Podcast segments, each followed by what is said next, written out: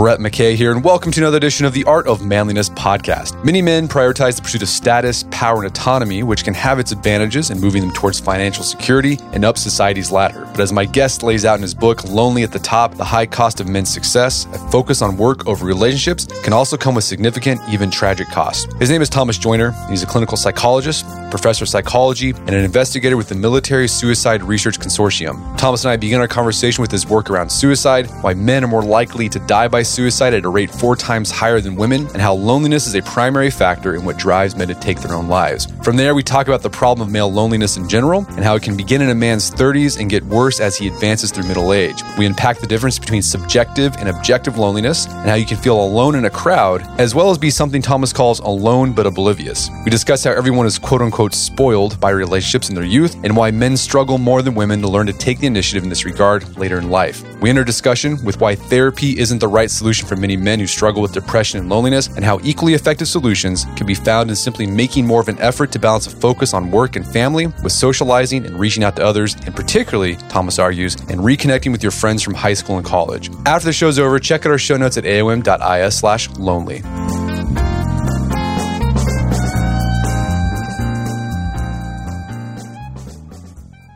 Thomas Joiner, welcome to the show. Thank you for having me. Glad to be with you. So you are a psychologist who is an expert on on suicide, a leading expert on suicide. I'm curious what led you down the path of exploring, you know, why people want to uh, die by suicide, and then also helping people who are who have suicidal thoughts. I guess I'd point to two main drivers of that. You know, one is an intellectual driver. I think it's a fascinating question how it is that a creature wired for self interest and self preservation, most of whom go to great lengths to enhance themselves and and take care of themselves. How can a creature like that come to the point of self destruction? I think that's a very profound question, not just about suicidal behavior, but about human nature. So, intellectually, I think it's profound and, and fascinating and a window on human nature. As I was starting to delve into it, a personal tragedy occurred, namely the death of my father by suicide. And so, quickly, of course, needless to say, became very personal, very urgent. And it's largely through, well, both windows, I think, that I've turned to, in part of my work is helping people out of suicidal crises. I know from my dad's experience the misery and the agony, certainly for the person going through the crisis, but also for the family members. And the family members, you know, if they're bereaved like we were, the pain is intense. And so any any help, any alleviation of that kind of misery and suffering, I think is to the greater human good. We're going to talk about a book that you wrote uh, called Lonely at the Top, which is it's sort of an out, sort of a, it's a, it's it's related to your work in suicide. It's about male loneliness. But before we do, can we talk about you? You have this theory. I think it's called the interpersonal theory of suicide, because I think that'll kind of explain like why you think loneliness plays a key role in suicide. Can you walk us through your theory of suicide and and so sort of lay a groundwork for what we'll be talking about here today? It starts with one distinction that, that ends up being kind of an organizing distinction between desire for suicide, you know, just having ideas about suicide, thoughts about suicide, that kind of thing. That's a fairly common experience in the general population. But what's not common at all is taking those thoughts and desires and putting them into action. It's certainly very rare for people to put those kind of thoughts into lethal action. Thinking about suicide, fairly common. Actually dying by suicide, pretty rare. And, and that asymmetry always impressed me. And it just occurred to me over the years that there must be a variable that explains why it is that, that most people don't progress to action, certainly not lethal action, but some people do. And, and so that distinction between desire for suicide and then the ability or the capability to enact it, viewing those as separate processes, I think was, was very fruitful within those two domains of desire and capability, we've gotten a little more specific. Desire, we think, is made up of two main variables or, or states of mind. One having to do with the idea that you're hopelessly cut off and hopelessly alienated from others. And a second one having to do with the thought that you're a burden on society, loved ones, family. You might even view yourself as a burden on yourself in, in the sense that, that carrying on is just too much. And so, in those two states of alienation, loneliness, and burdensomeness come together, we, we think that's what produces desire. And then capability is made up of things like fearlessness, fearlessness specifically of physical matters, things like injury, pain, death itself. Fearlessness of those things we think is a major driver of capability, along with things like pain tolerance and familiarity and knowledge having to do with suicidal means. You know, for instance, if you don't know anything about firearms, you know, if you don't know the first thing about how to load one or shoot one, well, then it's pretty unlikely that you die by that method. So practical capability is is that when all those things come together in the same individual, that's when we predict that these disastrous tragedies happen. So, along that desire component, sounds like a, a big part of the desire is you feel it's a social alienation. It's a social problem, a part of it, a big part indeed, of it. Yeah, indeed. I mean, we've we've named the theory the interpersonal theory because so much of it is social or, or interpersonal. So much of human nature is social and, and interpersonal. So, so, so most definitely.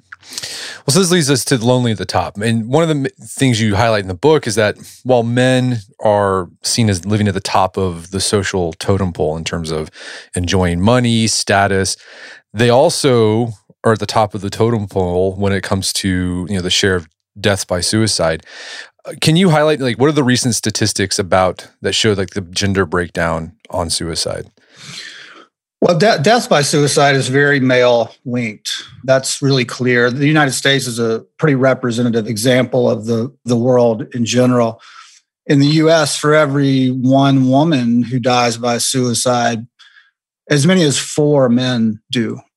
That's very skewed towards, towards male linked mortality or, or lethality. That's just for starters. Men do tend to be less social than women. They tend to be less or, or more lonely. And that that does seem to be on, you know, sort of in the cards from early on in the sense that even six month old baby boys and baby girls tend to relate to social things differently already at that stage. So these have early roots. But then over the course of development, certainly into middle adulthood and older adulthood, I think on average, these are just average trends, of course. There are exceptions to the rules, but these are general trends or rules. On average, men become a lot lonelier than women do. Women are better at sustaining, cultivating uh, relationships over the course of the of the lifespan, and and men are not. And and when you're 20 or or 30, that that's not maybe such a big deal. You know, maybe relationships are sort of provided to you by college or school or work or what have you. But in the 30s and 40s and 50s and beyond, cultivation and, and nurturance of these relationships is key. And, and men, by and large, aren't aren't great at that. And it's very much to their detriment. Well, that's probably, you know, that idea that as you get older, you know, I mean, people have seen those articles that there's been this uptick in the number of men in America who are dying by suicide, and you're like, well, you know, they're probably in their 20s or 30s, but no, it's like they're they're in their 50s or 60s. Right. It's a very suicide's very linear with regard to age. I mean, generally speaking, it's it's linear in that the older you get, the more at risk you get. It certainly occurs in in young people, teenagers, people in their 20s, and and that's noteworthy and it's tragic. And and and and also it's on the increase in those age groups but nevertheless the trend still holds that the older you are the more vulnerable you are. Obviously that's true of a lot of things having to do with health. It's definitely true with, with regard to suicide too. Well so let's this idea you know your idea the interpersonal theory of suicide the desire to want to die by suicide is a sense of alienation, social alienation, or loneliness. And so this kind of segues nicely to what we're going to talk about today about male loneliness. What how do you define like in, in your work, how do you what is loneliness? Like how would you define it? I mean, I think there are, there are at least two facets that can be useful to, to draw out, although they're very related to one another. And it has to do with the difference between an interior experience, you know, what somebody feels like inside versus, you know, what you might call an exterior experience or what things are, you know, what things are like objectively. In other words, there could be a person, for instance, who objectively, in terms of their exterior experience, they, have a lot of connections. They're, they have family members around, they have friends, etc. But on the inside, on the interior, they feel desperately alienated and lonely nonetheless. Uh, the idea, I guess I'd put it, is that having people around is no guarantee to prevent loneliness. It helps, certainly, but it's no guarantee.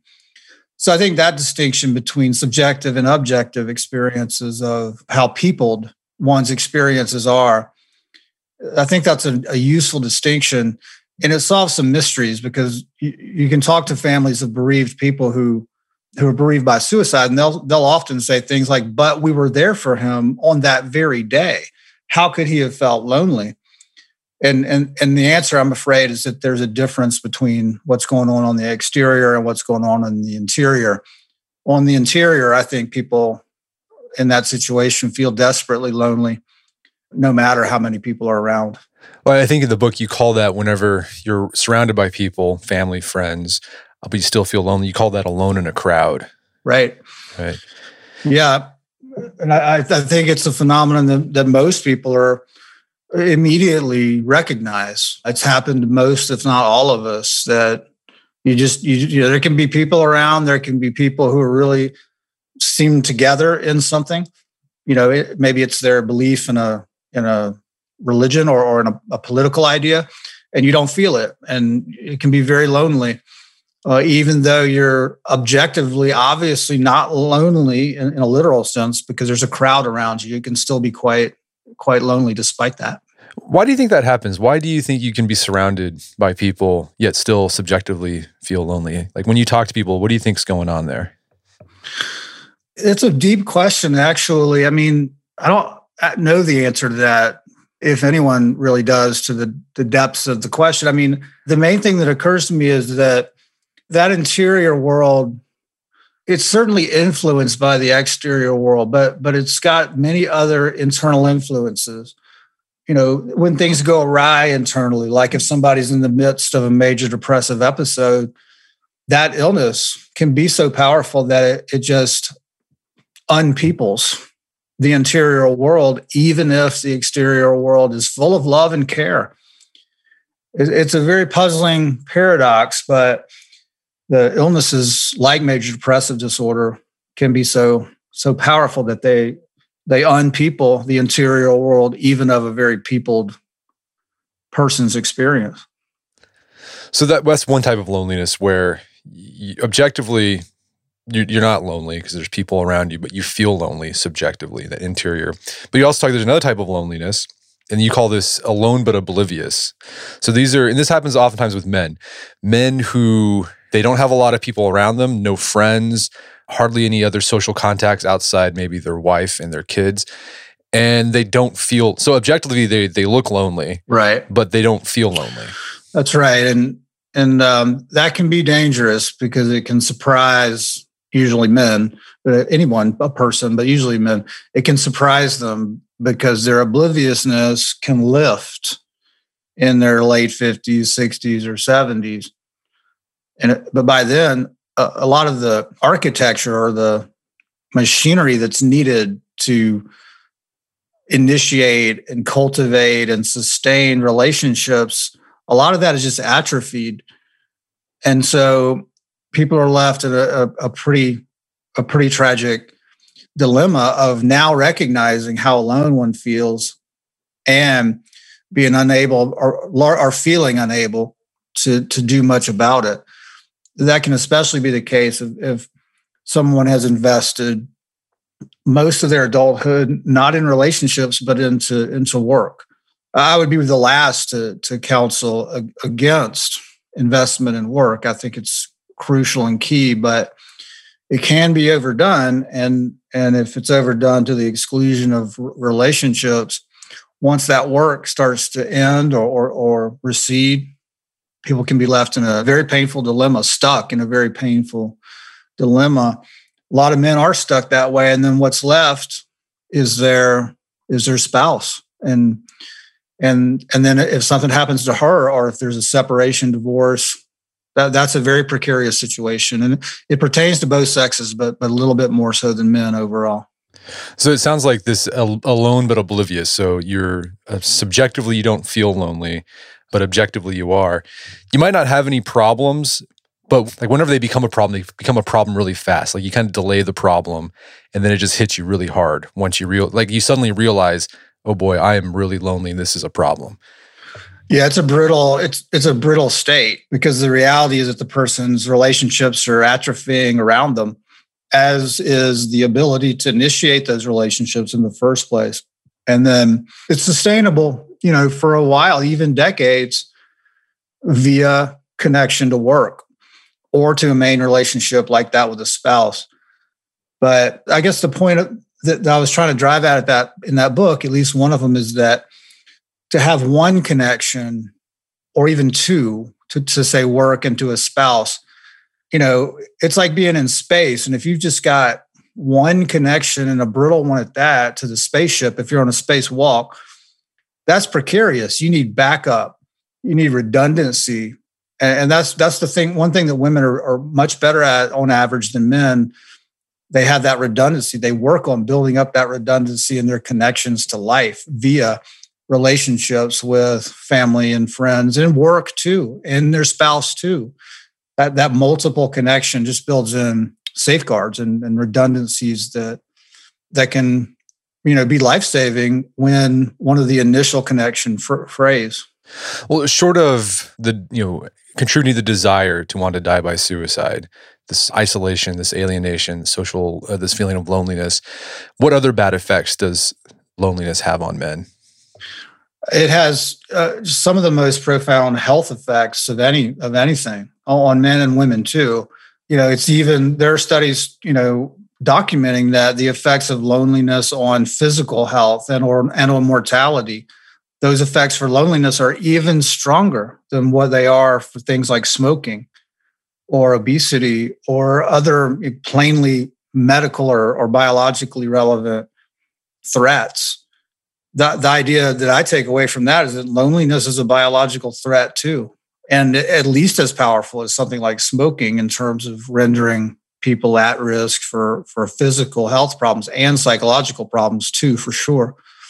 So, I mean, I think one of the arguments that I made in that book, and that many others have made too, is that the toxic effects, the, the physical, biological toxic effects of loneliness are, are underestimated they're at least as strong as something like smoking daily, regular, you know, pack a day smoking. We're going to take a quick break for a word from our sponsors. And now back to the show. So I think we've all read articles, you know, in the past, I would say decade, where you'd see things that like increasing loneliness in America. Do you know when they do these studies on loneliness, are they talking about that subjective feeling of loneliness or are they talking about that objective loneliness? I think they're probably talking about both. And I, I, think the point does apply pretty well to both. And that, that stands to reason, I think, because these two things are correlated with one another. I mean, one of my points is that they're not perfectly correlated with one another. And so people can feel alone in a crowd or alone but oblivious. But, but mostly people who are lonely know it and feel it and are by themselves. That's mostly what happens. And so I think those studies are probably with regard to, to both. Many of the measures in the loneliness area, especially the brief ones that can be easily administered to hundreds of thousands of people, they tend to focus a little more on, on subjective loneliness, you know, how felt and experienced uh, aloneness than they do on objective. But I, I think they're probably targeting both. And what's your take? What what do you think's the causing the increase of loneliness in America and other Western countries? Yeah, it's a it's a it's a complicated question. I mean, I'm not, I'm not really one to castigate something like social media use. I have colleagues who do, and others who who who don't. That's a, that's actually a, a subject, an interesting subject of controversy. But I just see it as a two edged kind of thing. Social media, that is, where I think it can be alienating, and I, I think it can pull people into screens and away from actual relationships, including relationships, by the way, with the world around, like nature and exercise and sunlight and things like that. But on the other hand, I think it can be good. I think it can bring people together, social media. I, I think it really does connect people socially. So I just think it's a, a little bit of a of a draw in terms of its negative and, and positive consequences. That may be a small contributor to increases in loneliness. You can make kind of the same argument about about technology in general, is that it's it's got a lot to it that's positive and even connecting, but it can be alienating. I think that's probably part of it. In the United States, the opiate epidemic is, is, is relevant. I think that lifestyle alienates people. I think we have a culture in the US of rugged individualism. And I think there's a whole lot to admire about that. And I think there's a dark side and that dark side is always there and it kind of ebbs and flows depending on the what's going on with the rest of the culture. So those are some of my thoughts about it. You know economic factors are certainly relevant but those have come those have gone up and down. I don't see those as as clear driver. Fragmentation processes of communities neighborhoods families that's certainly a relevant factor too so yeah, complex, a lot of factors going on here. But in the book, you highlight a few, you know, theories or ideas of what you think is contributing to male loneliness, particularly that, that loneliness that happens to men when they get to their 50s or 60s, where we see that increase in death by suicide because they get so lonely.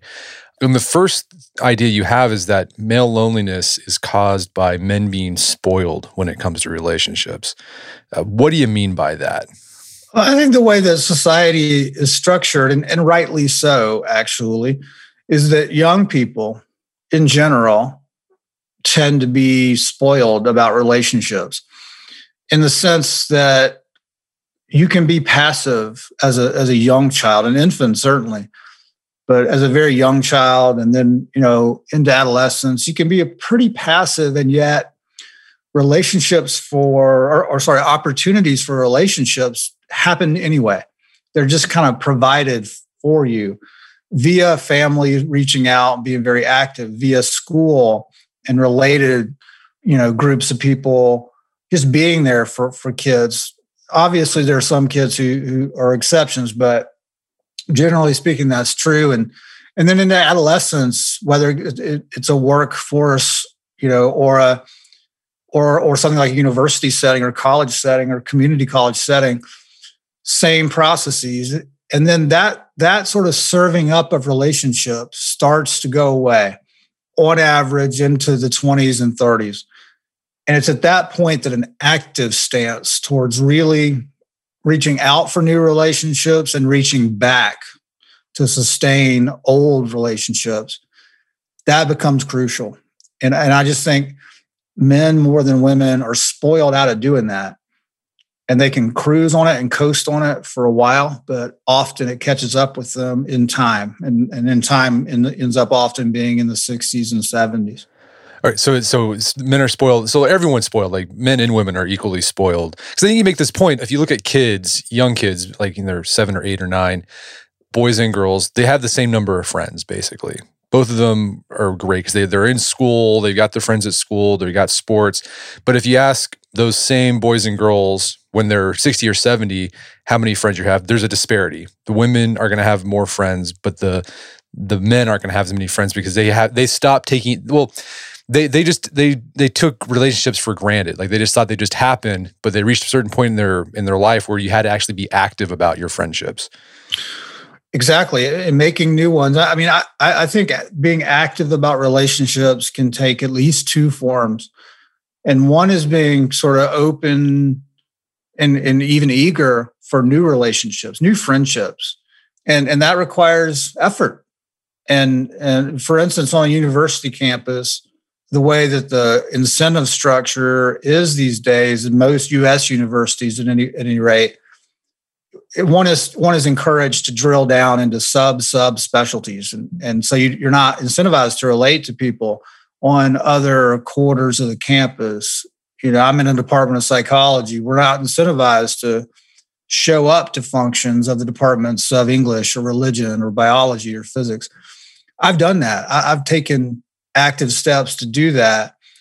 And it's been very rewarding because intellectually you're you occasionally pick up a new idea, but socially you're just you're introduced to a whole new group of people, people who are really a delight, whom, whom you'd never have met if you just stayed on autopilot and did the passive thing. So so that's one aspect of, of being open to friendships is openness to new relationships. But arguably more important is the reaching back to rekindle or to, to, to maintain relationships that were really important back in the day. I think there's a special power to the friendships that are forged in the age between the ages of say 10 and 20. And a lot of people can think of people who were really important to them back then.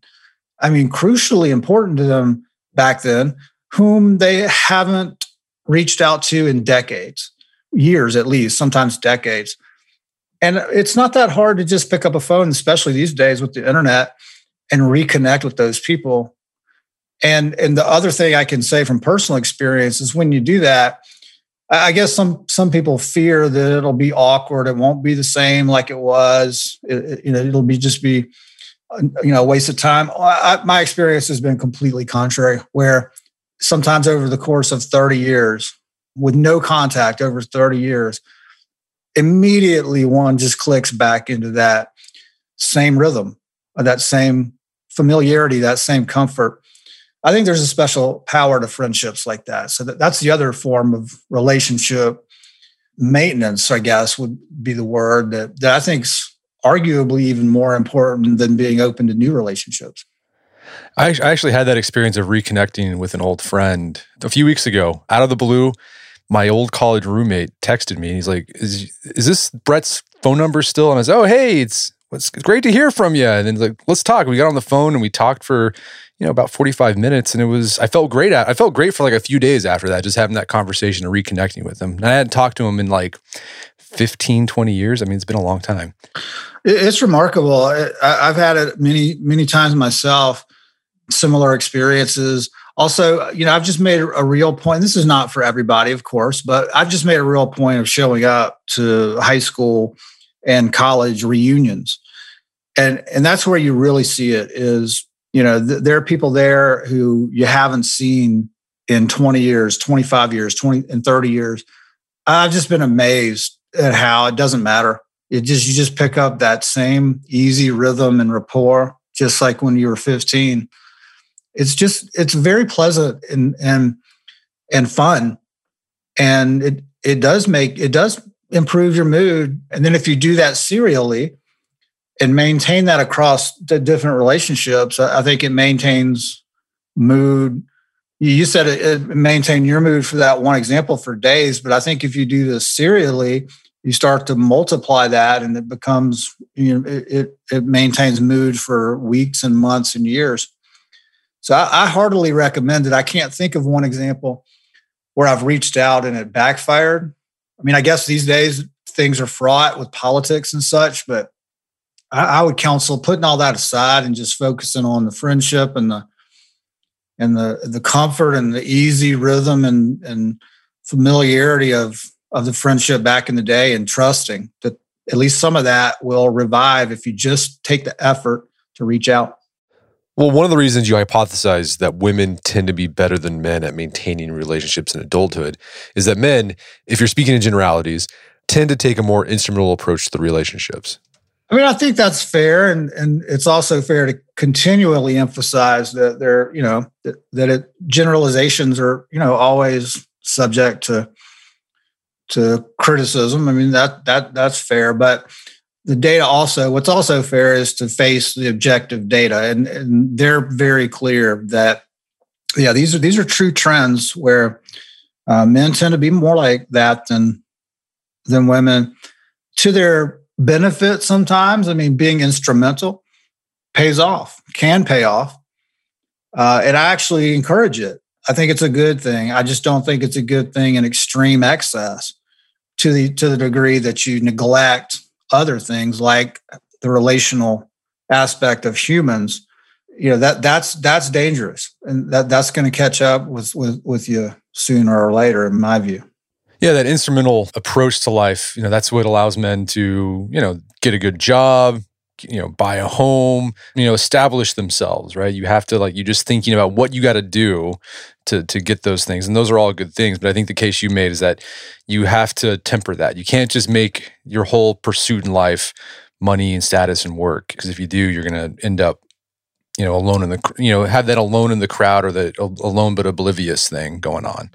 That's right. And uh, and you know moreover if if you do overdo it with the instrumental kind of approach in the best case you'll be you know financially successful or professionally successful and lonely but that's the that's the best case, and that's kind of rare. I, mean, overall, especially if you're talking about very very high levels of achievement or of wealth.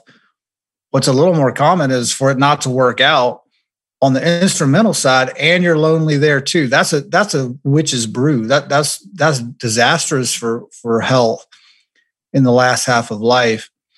Uh, men are just making that bet more than women, and it's it's it's a risky bet and there's no need for it especially when our natures are such that it's just natural to relate to one another. It, it's an unsafe risky unnecessary bet in my view and and men make it more more frequently than women. Women make it too but men men definitely make it more frequently. Yeah i was thinking about that idea of instrumentality coming at the expense of relations. You know, we're coming up on Christmas. Made me think of Scrooge, Ebenezer Scrooge. I think he's like the epitome of that, right? Like he just focused on money, money, money, and then you know he sees the, his future self and like no one comes to his funeral and people are just stealing the, the bed curtains from his bed, right? and, and uh, he had no friends at the end, and he, he of course he changes himself at the end. He realizes, oh, relationships are important too. Yeah, that's a good that's a good image or good sort of symbol of, of these processes. Because that, yeah, that's that's right. Uh, the other thing that that I, I, might add here is that it can seem a little bit Pollyannish or or cliched or naive, maybe, to say, "Don't worry about work or you know achievement or money. Don't worry about that. Relationships or everything." That's not really what I'm saying, though. What I'm saying is, go ahead and work ten hours a day and and keep that up. But as you do that, you can weave in relationships. I mean, you can work a 10 hour day and then go home and text your best friend from college or high school. That takes like one minute, if that. So, you know, I'm just talking about little doses uh, of this at a minimum. It's not hard to do. It's not naive or cliched or Pollyannish. It's balanced. And that, that's kind of what I'm going for is is I think things get out of balance for some people who end up in crisis or even in the disastrous situation of suicide death. Very out of balance. And to get that balance back is not all that hard. It's not doesn't have to be 50-50 it just can't be 100 0 well another type of loneliness or cause of loneliness that can happen to some men is men who they make their focus you know money and status climb the corporate ladder and they find themselves at the top of the ladder of the the pile, the pyramid. And you think, oh man, you look at these people, they man, that guy's got it all. He's got people surrounding him. They want to like people, men want to be him, women want to be with him. But you ask like, how you feeling?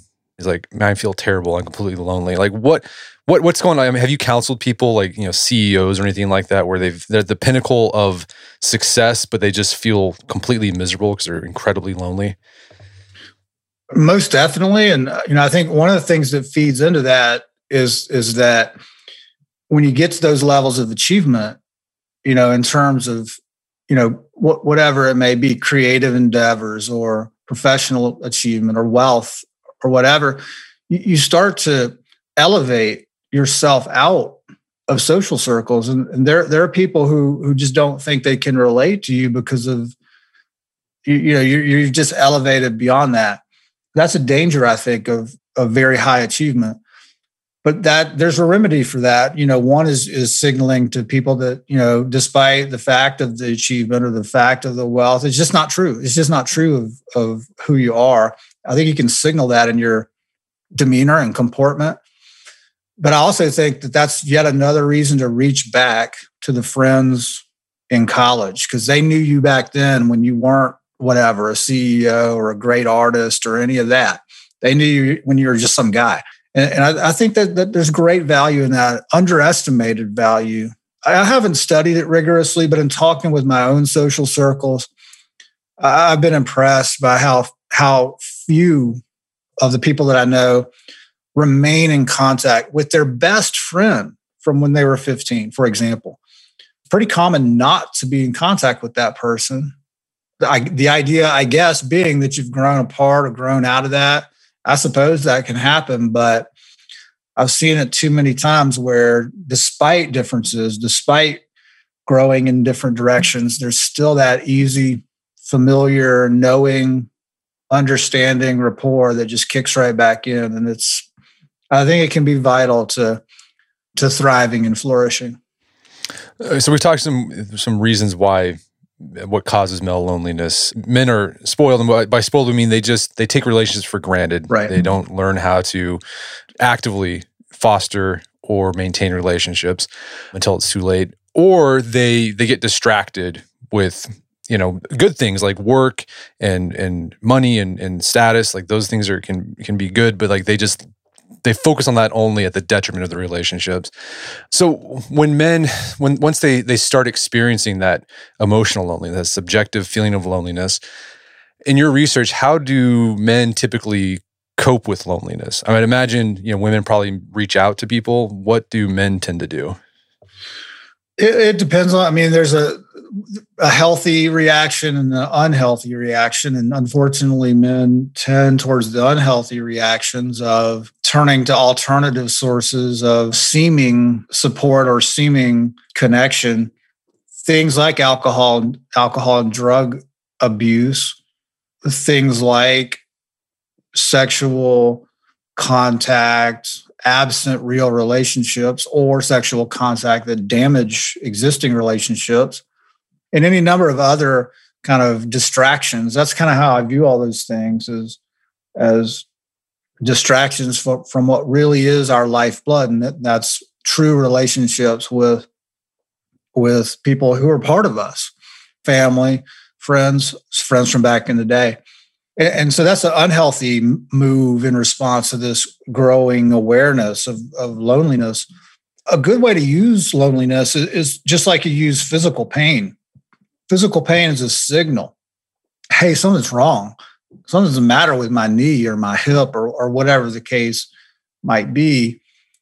And you can take that signal of knee pain or hip pain and try to drink it away or you can go to the doctor and get it fixed and with loneliness that signal same thing you can try to drink it away or what have you or you can turn to the effort it's not that hard of an effort, but it's an effort to build new relationships and sustain or rekindle old ones. So I would use it like a pain signal of, hey, this things are going wrong and I got to right them.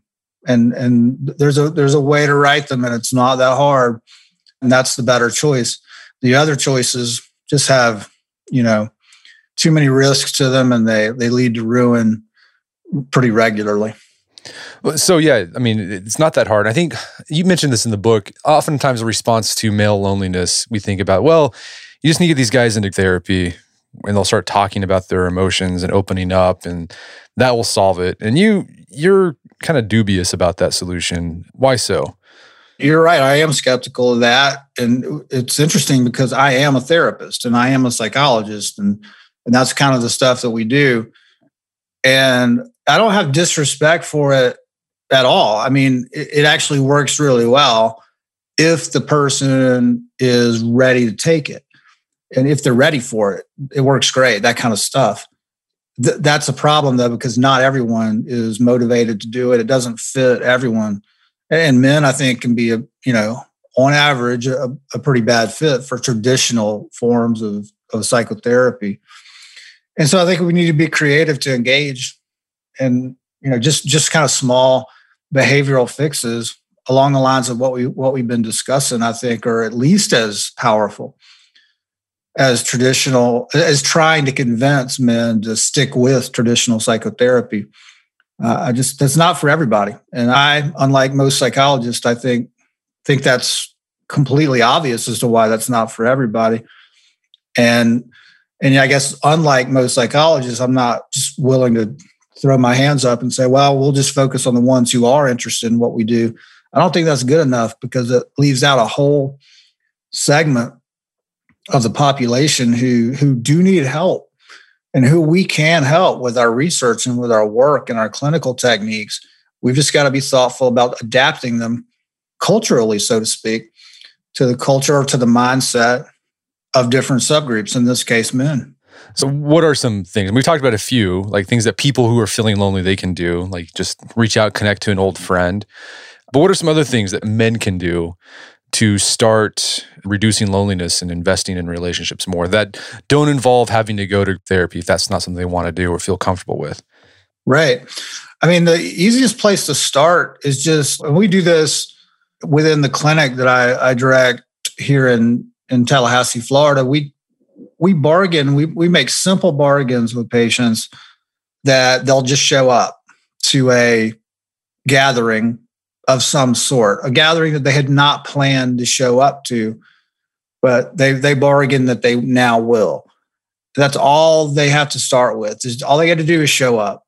It can be anything, any gathering. It can be at a whatever, a classroom or a museum or something else on campus or some sort of sporting event or or a community organizing event, religious event, political. It doesn't matter.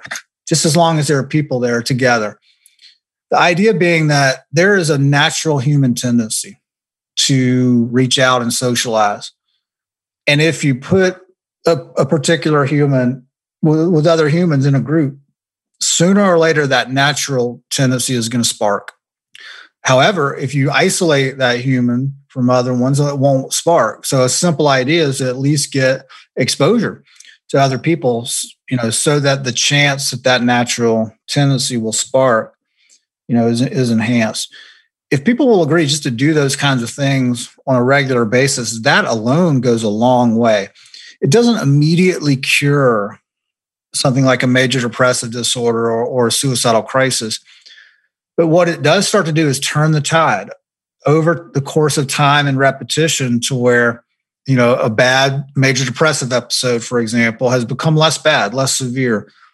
A suicidal crisis has gone from potentially lethal down to you know still quite distressed but now now non-lethal. That's a that's a huge distinction.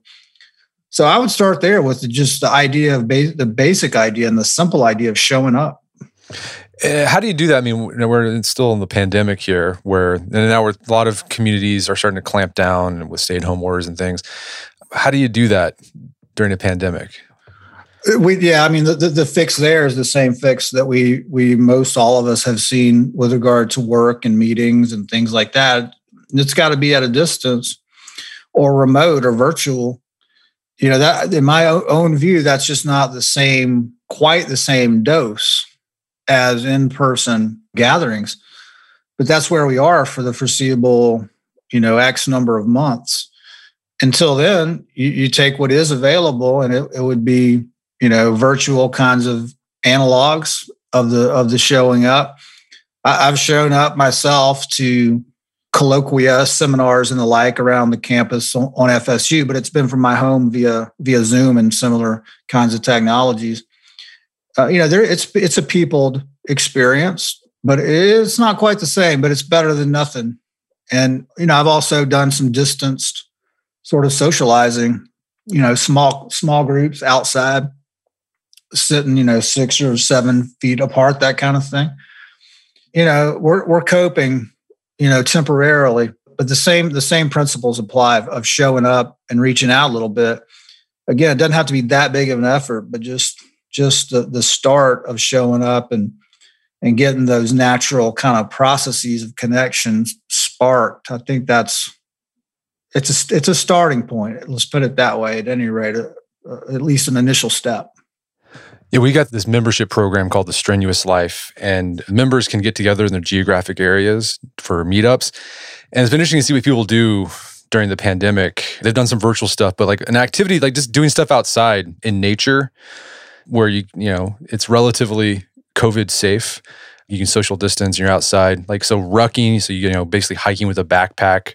That's been a popular activity or just doing stuff. And I think you even write this in your book. Nature can be sort of a part of the process of alleviating or combating loneliness in men. I mean, absolutely. I, I, am very, very drawn to ancestral, evolutionary explanations of, of, of why our nature is what it is. Human nature has these features because of our evolutionary ancestral past. And one was small group de- deep dependence for survival itself, dependence on each other. Another was our close, you know, intuitive, regular, daily relationship with nature, you know, with plants, with trees, with animals, with all elements of nature, with water, swimming in water, fishing in it, boating in it, all, all of these things. And in a modern technological world, those things can can recede. And, and I don't think that's in our natures. Technology, I'm not an anti technology kind of person. On the contrary, if anything, but again, it's a similar theme of everything in moderation and, and technology in moderation. The neglect of nature needs to be moderated too. It's essential to who we were, and therefore, I think essential to who we are. Well, Tom, this has been a great conversation. Where can people go to learn more about your work? Is there some place people can go? Probably the main site would be via the Department of Psychology at Florida State University. If you just Google uh, my name and and FSU, I think that'll get you immediately there. The books I've written on topics like loneliness, explaining why people die by suicide, things like that are are available too at, at all the usual places, Amazon, etc. Fantastic. Well, Thomas Joiner, thanks for your time. It's been a pleasure. My pleasure. Thank you for having me. My guest today was Thomas Joiner. He's the author of the book Lonely at the Top. It's available on Amazon.com. Check out our show notes at aom.is slash lonely, where you can find links to resources where you can delve deeper into this topic.